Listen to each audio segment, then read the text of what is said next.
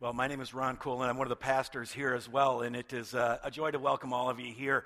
And I want to begin this morning by asking you to think about how you would answer a question. Let's imagine that you had to write an essay or give a little short speech, but here's the question that I want you to kind of think that you would answer here What is God like? What is God like? Imagine that you had to kind of just give a two minute speech on that. How would you use the, what words would you use to describe God? How would you find yourself trying to, trying to define who God is?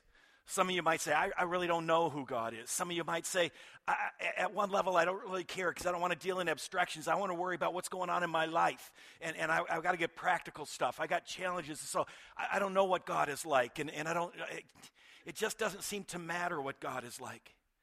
Well, I want to suggest that we're going to start this, a new series here this morning. I want to suggest that understanding who God is like and understanding who God is is absolutely essential for us and it makes the biggest difference in our lives. So, how would you answer that question? What is God like? Some of you are familiar with a, uh, an essay that was supposedly, not sure, written by an eight year old boy, Danny Dutton from Chula Vista, California. He was trying to answer that question of what is God like, and this is what he wrote. He said, uh, again, a third grader, eight years old, one of God's main jobs is making people. He makes them to replace the ones that die so there will be enough people to take care of things here on earth. He doesn't make grown ups, just babies. I think because they are smaller and easier to make. That way, he doesn't have to take up his valuable time teaching them to talk and walk. He can just leave that to mothers and fathers. God's second most important job is listening to prayers. An awful lot of this goes on since some people, like preachers and things, pray at times besides bedtime. God doesn't have time to listen to the radio or TV on account of this. Since he hears everything, not only prayers, there must be a terrible lot of noise in his ears unless he has thought of a way to turn it off. God sees everything and hears everything and is everywhere, which keeps him pretty busy. So you shouldn't go wasting his time by going over your parents' head asking for something they said you couldn't have. Atheists are people who don't believe in God. I don't think there are any in Chula Vista. At least there aren't any who come to our church. Jesus, Jesus is God's son. He used to do all the hard work like walking on water and performing miracles and trying to teach the people who didn't want to learn about God. They finally got tired of him preaching to them and they crucified him. But he was good and kind like his father. And he told his father that they didn't know what they were doing and to forgive them, and God said, Okay. His dad, God, appreciated everything that he had done and all his hard work on earth, so he told him he didn't have to go out on the road anymore. he could stay in heaven, and so he did. And now he helps his dad out by listening to prayers and seeing things which are important for God to take care of and which ones he can take care of himself without having to bother God like the secretary, only more important, of course. You can pray anytime you want, and they are sure to hear you because they got it worked out, so one of them is on duty all the time. You should always go to church on Sunday because it makes God happy, and if there's anybody you want to be happy, it's God. Don't skip church to do something you think will be more fun, like going to the beach. This is wrong. And besides, the sun doesn't come out at the beach until noon anyway. If you don't believe in God, besides being an atheist, you will be very lonely because your parents can't go everywhere with you, like to camp, but God can. It is good to know He's around when you're scared in the dark or when you can't swim very good and get thrown into real deep water by big kids. But you shouldn't just always think of what God can do for you.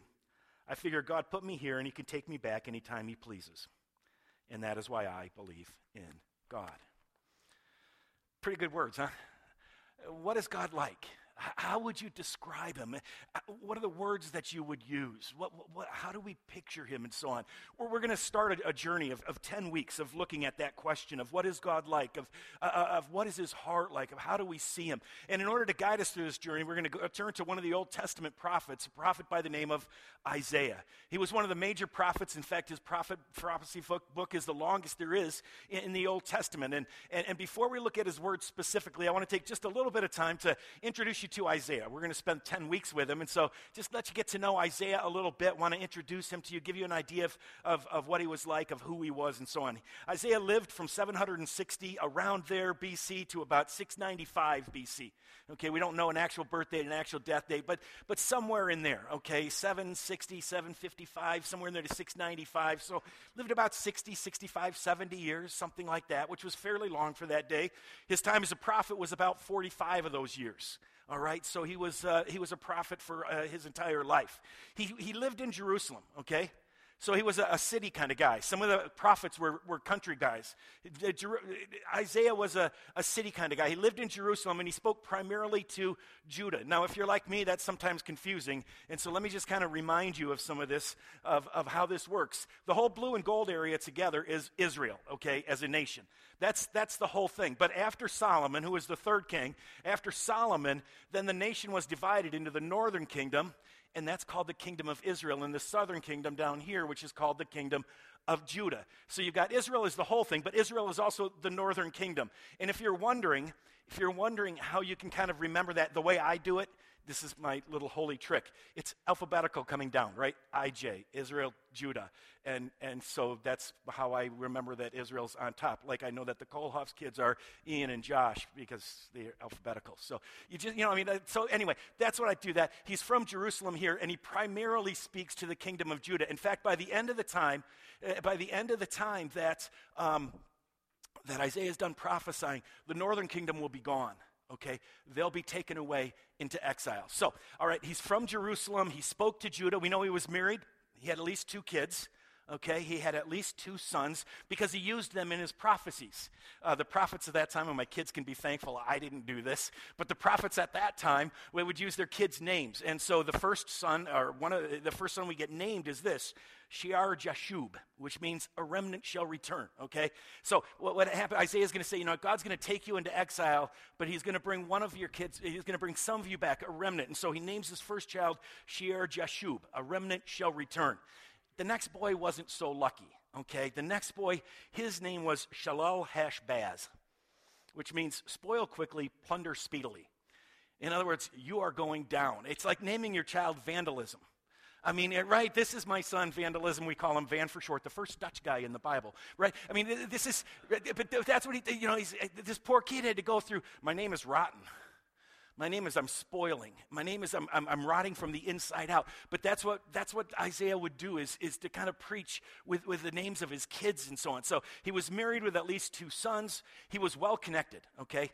Isaiah would have fit well in Cutlerville. Let me just tell you that. He, he was middle to upper middle class. He was connected with the king. He could get into the power politics. He could get into the business community. He was aware of all of those things. And, and so Isaiah would have fit pretty well in, in, into this kind of an area. And of course, he was a prophet. And I want to take a little bit more time on this one um, and, and talk about what, what are the Old Testament prophets really about. Okay, so let's talk just a little bit about Old Testament prophets in general. Because I, I think sometimes we have this idea that what a prophet was was somebody who predicted the future, right? That their main job was to say what's going to happen, to predict the future, to say this is coming. When, when somebody has the, the gift of prophecy, what we say is, wow, they can see into the future. They are a seer. But that's not what a prophet was in the Old Testament. The, the main job of the prophet in the Old Testament was to, to bring God's word and truth into a current situation.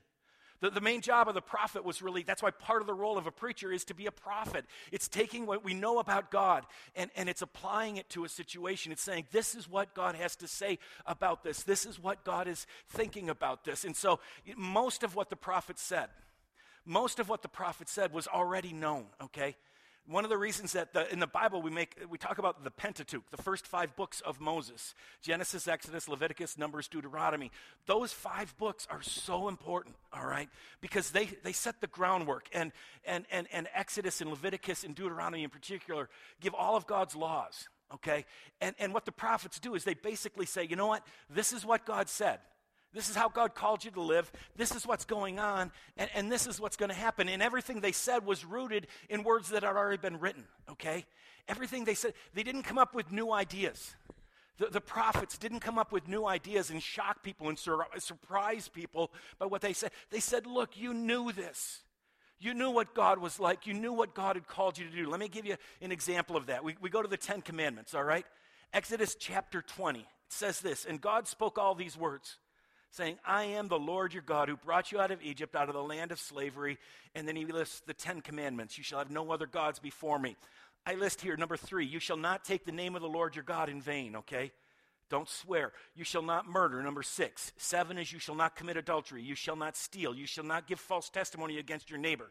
Every Jewish person of Isaiah's day, of Hosea's day, of all the prophets, they would have known these Ten Commandments. They would have known the, those books of the, those first five books, just known them so well.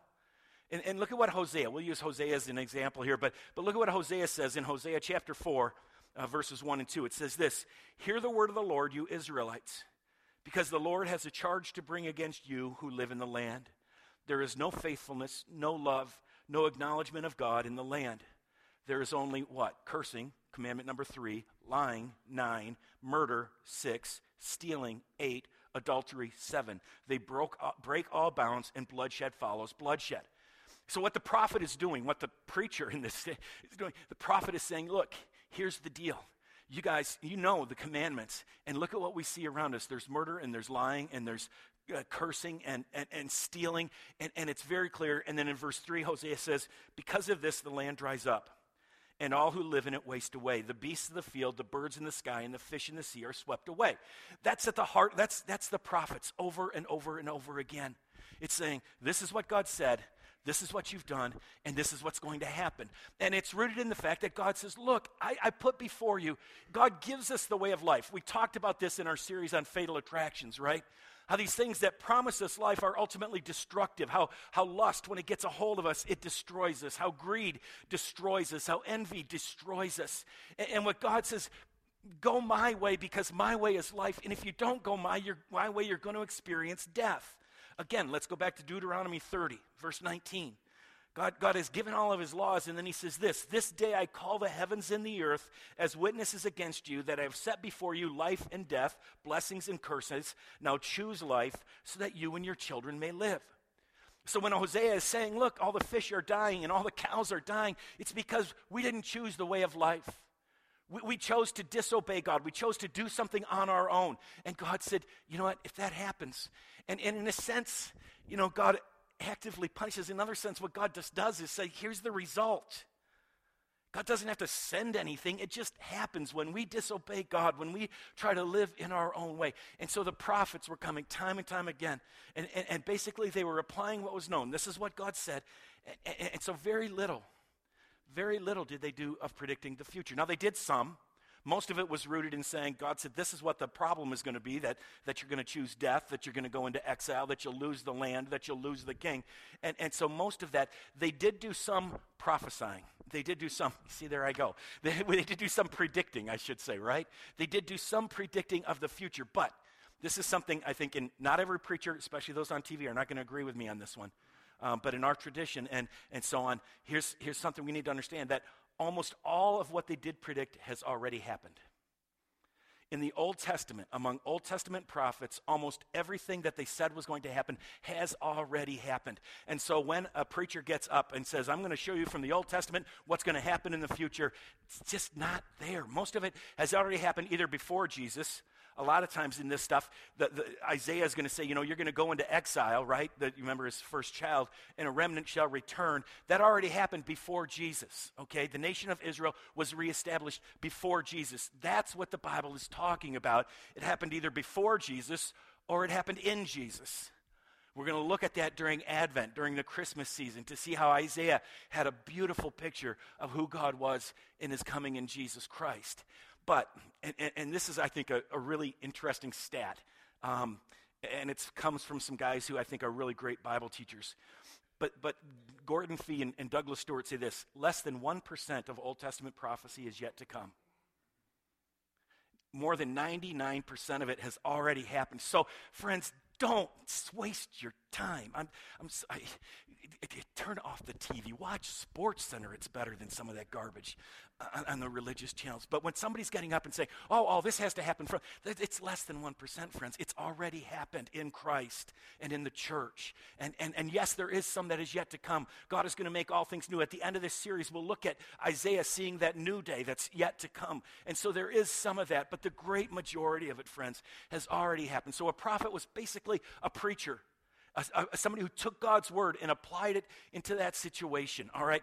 Then the last thing to notice about Isaiah is that he lived in really interesting times, okay? So, I, you know, I mean, let me just tell you a little bit about the story that's going on and, and what's going on with Israel. All right, here's a map of the Mediterranean Sea, and Rome is there. Uh, Italy, you see at the boot to the left, Greece, Egypt down on the bottom. Israel is, again, right here, okay? Now, in order to understand Israel in the Old Testament, I'm sorry, I'm kind of teaching more than preaching right now, but we'll preach in a minute. But uh, in order to understand Israel in the Old Testament, you need to understand that there were two superpowers, basically, in the Old Testament times there were two superpowers in the Old Testament time, and they had a huge impact on that. The first was Egypt. Okay? Egypt was the first major superpower, and for much of the Old Testament, Egypt was in control of the entire world. Okay? And that had a huge impact on Israel. The other one is this area over here, which was Assyria and then Babylon and Persia. Um, all of those kind of coming together. Um, they're separate nations, but they all were over there. Okay? And, and, and so Egypt, until about 1000 BC, dominated the entire world and, and she went down after that, and Assyria kind of picks up about 800 or so. But uh, uh, both of those things were huge in, in impacting Israel and, and in making a difference. Now, one other thing, and, and Ray Vander Laan is the one where I heard this, but I think it's so helpful for us and so challenging for us. But you'll notice that yellow line that I just made black there is a trade route. And, and, and, and you'll notice something, right? Between the two superpowers, Egypt and Assyria, um, between those two superpowers is what? Israel. God took his people and he put them right in the middle. God put them right in the middle of the superpowers. And the reason God did that is that God's intention for his people, and it still is this way today, but God's intention for his people was that Israel would be a different nation, that Israel would be unique, and that when people would go past them, when people would see them, they'd say, What's up with you folks? Why are you this way? Why do you do this? You're honest and you have integrity and you have compassion and you seek justice. And, and, and God's intention was that everybody would see him because of the way his people were living. Look at the way God does this in Ezekiel 36, verse 23. Then the nations will know that I am the Lord, declares the sovereign Lord, when I am proved holy. How? Through you before their eyes when I am proved, proved, holy through you. So God's intention was that, and now it's a yellow line again, but God's intention was that as people looked at Israel, they'd say, Why are you the way you are? And, and like I say, that's still for us today. In fact, that's why our, our, vision statement as a church right now is, is, is to make the kingdom of God, is that the, we'll be a community where the kingdom of God is becoming increasingly real and visible in every aspect of our lives. Because we think God calls us to be in the middle today. Okay, God calls you to be in your business. God calls you to be in your neighborhood. God calls you to be in your school. God calls you to be in all of those places, but He calls you to be different. He calls you to honor Him, to recognize Him. And by doing that, by being that, people will look and say, What's going on with all of you guys there? We, one of my favorite, going way back to a, a, a situation, let me just, because this, I think, is just so challenging for us. But, but the, some of my favorite stories of why people join Hillside one of them, we had a guy who, whose daughter was getting uh, daycare from somebody in a, in a small group here at Hillside. And this person had a baby, and so every night for the next week, people were bringing in meals. This guy would pick up his child, somebody else was bringing in a meal.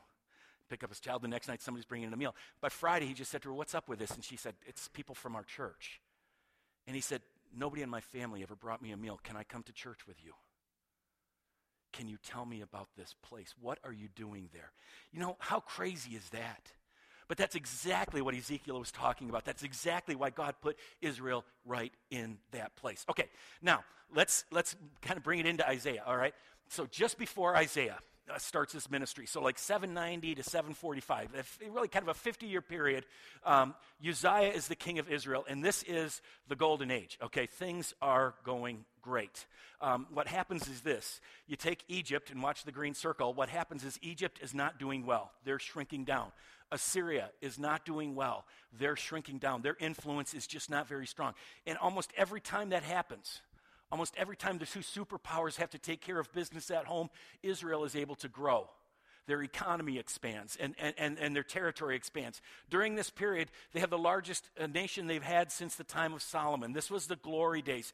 And, and so, in so many ways, in so many ways, it was a time of great prosperity. There was economic prosperity, there was military success, uh, the, the churches were full, things were going on. It, it seemed so good. So, on the outside, on the outside, it looked so good. But what Isaiah sees already, even before any of the external threats start, but, but something is wrong on the inside. You see, the wealth, he says, is, is, is, being only held by a few, and people are being, uh, their homes are taking away. He talks about people put house upon house upon house, and, and, and, and their house is big enough to hide, you know, to, to, they take three people's homes, and then they leave other people homeless. There's no, there's no integrity in business. There's no compassion. There's no truth telling. There's none of that stuff. And, and so it was a culture that, on the one hand, like a stock market with a bubble, right? On the one hand, it's huge, it's great, and everything is going really well. But on the inside, something is terribly, terribly terribly wrong, all right? So that's going on. And, and the other thing that happens in the, in the few years right before Isaiah, starting about 745, guy by the name of Tiglath-Pileser III, just call him TP3 the great great grandfather of RG3. But we would just call him TP3, right? He takes over in Assyria. He takes over, he unifies everybody, and, and he starts to strengthen that. And what almost always happens against, once that power gets stronger, is they start to head down that trade route and they start to have battles and they start to win and they're getting next door to Israel. Syria is the nation still like today, just north of Israel, and and and TP3 is knocking on the door of Syria, okay? And now all of a sudden Israel's going, oops. How, are we going to do this? How, how, we've been able to beat them up while, while, while Assyria is weak, but now how do we stand up against Assyria? So, what we have when, when Isaiah starts is, I think, really interesting times. This is what I'm saying. In Judah, Uzziah dies, in 740 BC, okay? It's a key moment in, in, Isaiah's ministry. We'll look at that. But Uzziah dies in 740 BC. It's, it marks the end of the good age. All right, it marks the end of the good age. There were internal problems. There was a lot of unrest. There were now external threats that were huge. There was anxiety. The future was unclear, and there were disagreements. I, again, if you think politics and, and, and so on starts recently, no way. Because you see, here's, here, let me just tell you one situation that's going on in Israel. Again, Israel is to the north, Judah to the south. And, and the question was, what do we do about the Assyrians? They're coming. And so the Syrians, not the Assyrians, the Syrians join together with Israel, the northern part, and they say, let's make an alliance and we'll stop them. And they come to Judah and they say, join us too. Well, some people in Judah said, yeah, we ought to join them. Some people in Judah said, no, let's go to Egypt. Egypt is still strong enough that with us we can stop them. Other people said, let's go to Assyria. Let's just make a deal with them. Let's cut a deal with them and, and we'll pay them tribute and so on. And so there's all this political struggling going on, and, and, and all of a sudden, life was so full of anxiety and, and, and, and, questions about what do we do? What do we do? And so Isaiah lived in very interesting times. And, and, and, and you know, you want to talk about it. It's just, if, if you know what it's like to feel anxious, if you know what it's like to be worried, those would be the people of Israel, whether they was the king or whether it was anybody else, because everybody knew that they'd kind of been riding a nice slide, but it was going to stop. And, and, and, the, and the success they had wasn't going to wasn't to continue in the same way. And, and so it was huge questions about what are we going to do.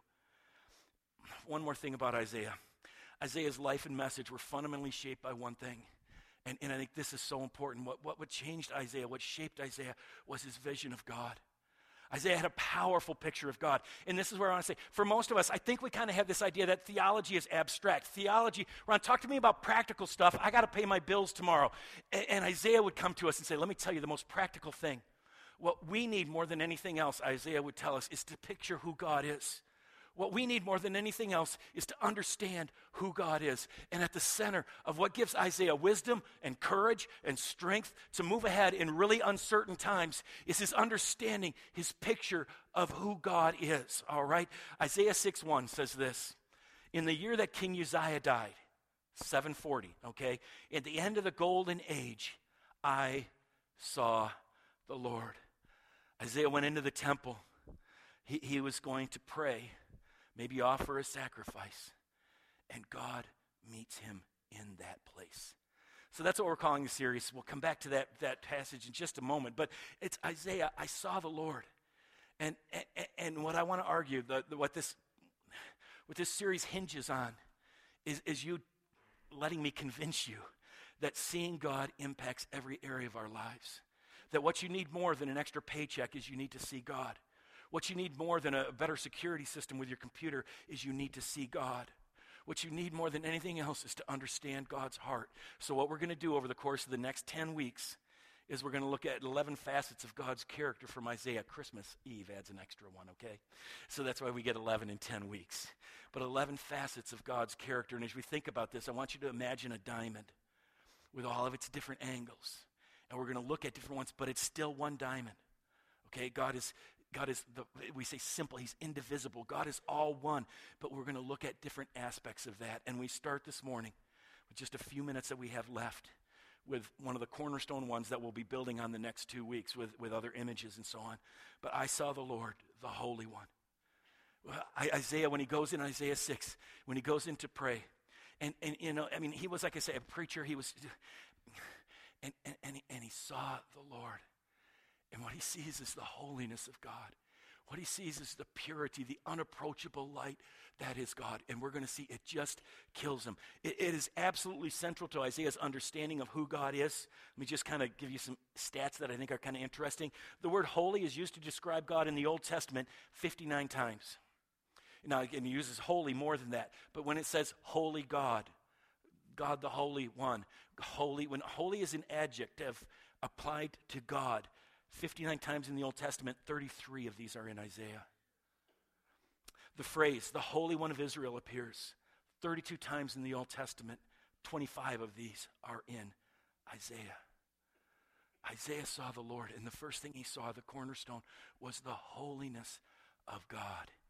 And if you and I are going to if you and I are going to get it right, if you and I are going to find our place in this world, I think that's absolutely where we need to start. We've been singing about it. But just to stop and I want to try to capture with you a sense of what did Isaiah see when he saw the holiest of God. In the year that King Uzziah died, I saw the Lord. Now, one other thing. Sorry, I keep doing this, huh? One other thing. Notice this. This is chapter 6. This is usually called the call of Isaiah. Because at the end of it, Isaiah is going to say to God, Here am I, send me. What's going on? What, what, what, the two possibilities. One possibility is that, eh, eh, you know, the book, when it got put together, just kind of got out of order, and Isaiah put it this way, perhaps himself. But, but you know, this actually happened first, and, and, and, but he comes in chapter 6. That's possible. A lot of people think that's true. I happen to think that Isaiah was already preaching. Isaiah was already a follower of God. Isaiah was already sacrificing. Isaiah was already doing all of those things. But God knew that Isaiah was going to be able to, was going to need to just have a, such a deep understanding of him that in the middle of, not in the middle, at the beginning of his time of preaching, God gives him a glimpse of who he is. And it gives Isaiah strength. So, what did Isaiah see? What did Isaiah see? Uh, when, when, he saw the Lord, he comes into the temple. He, I, I saw the Lord high and exalted, seated on a throne. And, the train of his robe filled the temple. Try to join me in coming with to see this from Isaiah. I mean, so often we say, you know, what is God like? We're going to answer it like Danny Dutton does. And, and we're going to say, well, Jesus is like this Dutch guy who's holding a lamb, right? Jesus is like this guy who's, who's, who's just kind of, well, th- that's true, but it's also true that when he comes into this presence, I, I, I think that Isaiah, notice something, he really doesn't describe God. What he says is, I, I, saw him, he was seated high and mighty because I couldn't even look in his face. He was seated high and, and, and mighty above everything else. He was so different. And, and, and he was on a throne, not just a chair, but this huge, amazing throne. And, and the train of his robe, he can't look at his face, the train of his robe filled the temple. And I think Isaiah just fell on his face. I think Isaiah, when he saw God, he just fell on his face because you can't see the face of God and live. Look at this Moses in Exodus 33. Exodus 33. Then Moses said, God is talking with Moses. Then Moses said, Now show me your glory. And the Lord said, I will cause all my goodness to pass in front of you, and I will proclaim my name, the Lord, in your presence. I will have mercy on whom I will have mercy, and I will compassion on whom I will have compassion. But he said, You cannot see my face, for no one may see my face and live. No one may see me and live. God says, you guys got to understand something. You know, you, you, think you can walk into God's presence? You, you think you can just come? No way. God, God, God is going to show Moses his back. He's going to hide Moses in the cleft of a rock. And, and God is going to go by. And he is so holy that Moses, his face is going to shine, that he's got to cover it up when he goes and talks to everybody else. He's got to cover it up. I don't think we have a clue of the holiness of God. I don't think we have a clue of what it means to come into God's presence. I don't think we have a clue of what it means, the brightness. The Apostle Paul, who talked about intimacy with Jesus, look at what he writes to Timothy. He's talking about God, the blessed and only ruler, the King of kings and the Lord of lords, who alone is immortal and who lives in unapproachable light, whom no one has seen or can see. To him be honor and might forever. Amen. I saw the Lord but he doesn't tell us. He doesn't see the face of God because he can't. But it's so bright. Isaiah is just kind of pulling back, and, and the train of his robe filled the temple. And, and he said there were angels there. Eh, above him were seraphim, each with six wings. With two wings they covered their faces, with two they covered their feet, and with two they were flying. These seraphim, they are burning angels, they are fire angels. They, they, they are fire themselves. The word seraph means fire. They are burners. What Isaiah is saying, and, and, and think about this, okay? Isaiah says, I, I can't look at God, but I see these angels, these burners just nearby him, these fire angels. And, and, and, and fire is hot, white, pure, holy. These angels are sinless. But look at what they're doing. With two wings, they're covering their faces. The angels in God's presence can't even look at them. The fire angels cannot even look at God's face. They're covering their face, they're covering their feet, they're covered from head to toe because God is so holy. God is so absolutely, completely other than us. God is so absolutely pure. God is so abs- that these angels are just covering themselves up and, and, and, and, and they cannot look in the face of God. And Isaiah can hardly look at these angels, but they're covering themselves up and they're calling to one another. They're, they're, they're, holy, holy, holy is the Lord Almighty. The whole earth is full of His glory, and they're covered up. They can't see God, they can hear Him and they can speak. Holy, the other one answers, Holy, holy is the Lord Almighty. The whole earth is full of His glory. Holy, holy, holy. And Isaiah is there. And he says, At the sound of their voices, at the sound of their voices, the doorposts and the threshold shook, and the temple was filled with smoke. This is not God speaking. Oh Lord, speak, we sometimes say. Oh Lord, speak to me. Good night. These angels spoke and the whole building shook. Can you imagine if God had said, Isaiah? I mean, it would have just, I mean, the, these angels who are scared to even look at God, who, who don't even know, they, they know that God is so much more pure than they are, so much more holy than they are, so much more other than they are. They, they, they speak and the whole thing shakes and it's filled with smoke, and we're going to come back to why that's important. And, and if we're going to understand ourselves, if we're going to understand how to live, if we're going to understand God, we've got to start with His holiness, that God is other. Sometimes I'll say it, and sometimes I'll hear others say it, and I think if we really understood it, we wouldn't say it. To say, you know, when I get to heaven, I'm going to say, God, why did you do this to me? God, why did you do this to me? You know what? Anybody who's seen God face to face, you know what they've done? They've shut up. They've fallen on their faces. Think of it. Job, what does he do? Job was saying, you know, Job was treated so unfairly. God, why? God, why? And it's not wrong to ask those questions, okay? That's why it's a diamond with all these different facets. But when Job even just hears the voice of God and God questions Job, Job just says, I'm out of my league. I'm out of my league. And so if you think that you're going to, when you die, go into God's presence and say, Why did you do this? You've got a lot to answer for the way you've run things. Friends, when we get into that place, God's holiness, when you look on his face, God's holiness is such that you will just fall on your faces. Eh, really, I don't know if you can imagine this, but if God would open up a pinhole in this roof, if God would open up a pinhole in this roof and allow his holiness to shine through it, we would all be blind. I mean, we would all be so overwhelmed. God is completely other. And look at how Isaiah responds. He says, Woe to me, it's death. Woe to me, I cried. I am ruined. Isaiah was a good guy. Isaiah was a preacher. Isaiah offered sacrifices. Isaiah knew he was a sinner, but he had no clue of what it was like to actually see God until he actually saw God. And when he does, he just falls on his face and he says, Woe to me, I am ruined. I am just dead. I, I don't deserve. And he's not saying, well, this is unfair, God. No. He's not saying, God, I tried hard. He's just saying, God, just kill me because I don't deserve to even see you. I don't deserve because I, he says, I am a man of unclean lips and I live among a people of unclean lips. And my eyes have seen, my eyes have seen the King, the Lord Almighty. That's God. That's God. And, and, yes, Jesus hugs us. And yes, the Father wipes away our tears, but never, never putting away his holiness. We'll never understand how amazing forgiveness is until we understand how holy God is. We'll never understand how broken we are until we understand God's holiness and his otherness. I saw the Lord, the Holy One. And God, the Holy One, is absolutely above us and distinct from us. He is absolutely perfectly pure. There is nothing wrong with it. And all Isaiah can do, and all we can do in his presence, is to fall on our faces and fall apart. That is the biblical picture of God Old Testament, New Testament. And for Isaiah, that's what defined his life. It was understanding the holiness of God. He is so other.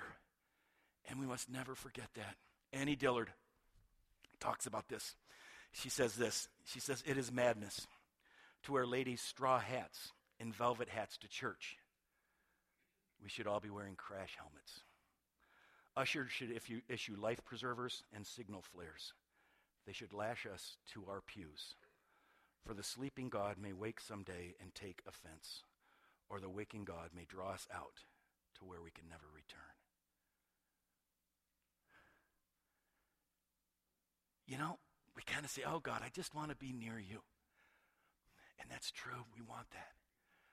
But friends, He is so holy. He is so different from us. He is so powerful that if we were to just have a pinhole, a pinhole glimpse of His true holiness, we'd probably just die. Isaiah says, Woe is me. Woe is me. And, and, and, friend, that's a God worth following, okay? I mean, if we turn God into just somebody who's nice and cuddly and warm, he's a great shoulder to cry on. But until we let him be holy, until we know that someday He will drive all that's dark away, until someday He will let loose His holiness and it will purge everything else. We need to let God be holy. And when we come to church and when we pray, think about it. How, what if every time before you pray this week, here's a specific challenge for you. If before you pray, just stop and, and, and say, Holy, holy, holy is the Lord Almighty. The whole earth is full of your glory. Woe to me, for I am ruined. I think your prayers would have a little more seriousness to them. You're coming into God's presence, and He is absolutely, completely perfect and pure. We have to start there, but we can never end there because God's holiness doesn't end there. Again, this is not a separate part of God. God's holiness doesn't end there because God, the Holy One, also cleanses us from our sins. Look at what happens next. then one of the seraphim flew to me with a live coal in his hand. Remember the, the smoke? God's altar in heaven is always burning because God's holiness is there also to purify us. God is a God who doesn't in his holiness say, I will destroy. God in his holiness says, I will purify, I will cleanse, which he, which he had taken with tongs from the altar. With it he touched my mouth. I am a man of unclean lips. And, and he said, See, this has touched your lips. Your guilt is taken away, and your sin is paid for that Isaiah experiences what, what we're going to see in Jesus Christ, that Jesus pays the price for our sins, that this coal, it burns away all of his sins. And Isaiah now realized that he can stand in the presence of a holy God, that he can lift his eyes up. He still can't look. He still can't look God face to face. He still cannot see that, but he can stand. He, he, can, he, can, he knows that he's been forgiven. and, and, and friends, when we say that God has forgiven our sins. I mean, we're talking about a purity and, and a cleansing that is so unreal. It's going from I deserve death to saying, I, I'm alive, and God cleanses us. God burns away all that is wrong. He cleanses us from our sins, and He uses us, and it's His holiness that does this. It's not his holiness and his grace against each other. It's his holiness that does this. Then I heard the voice uh, uh, uh of the Lord saying, God himself spoke. I got to believe the whole temple was shaking. Whom shall I send and who will go for us? And I said, Here am I, send me.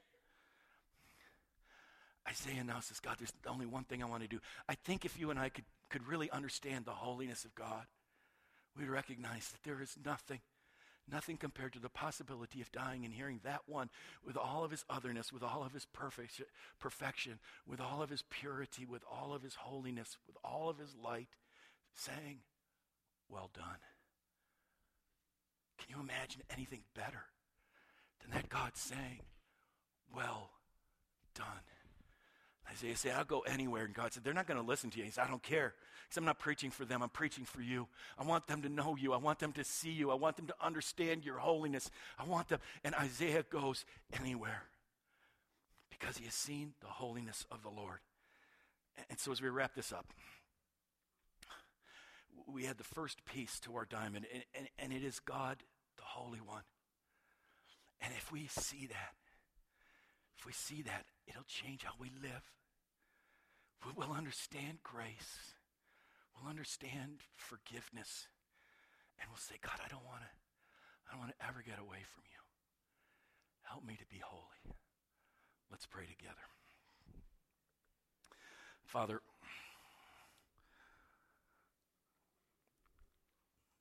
holy, holy, holy. You love us, but you are so powerful. Help us to see your holiness. We can only do that through Jesus, so that it's in his name that we pray. Amen.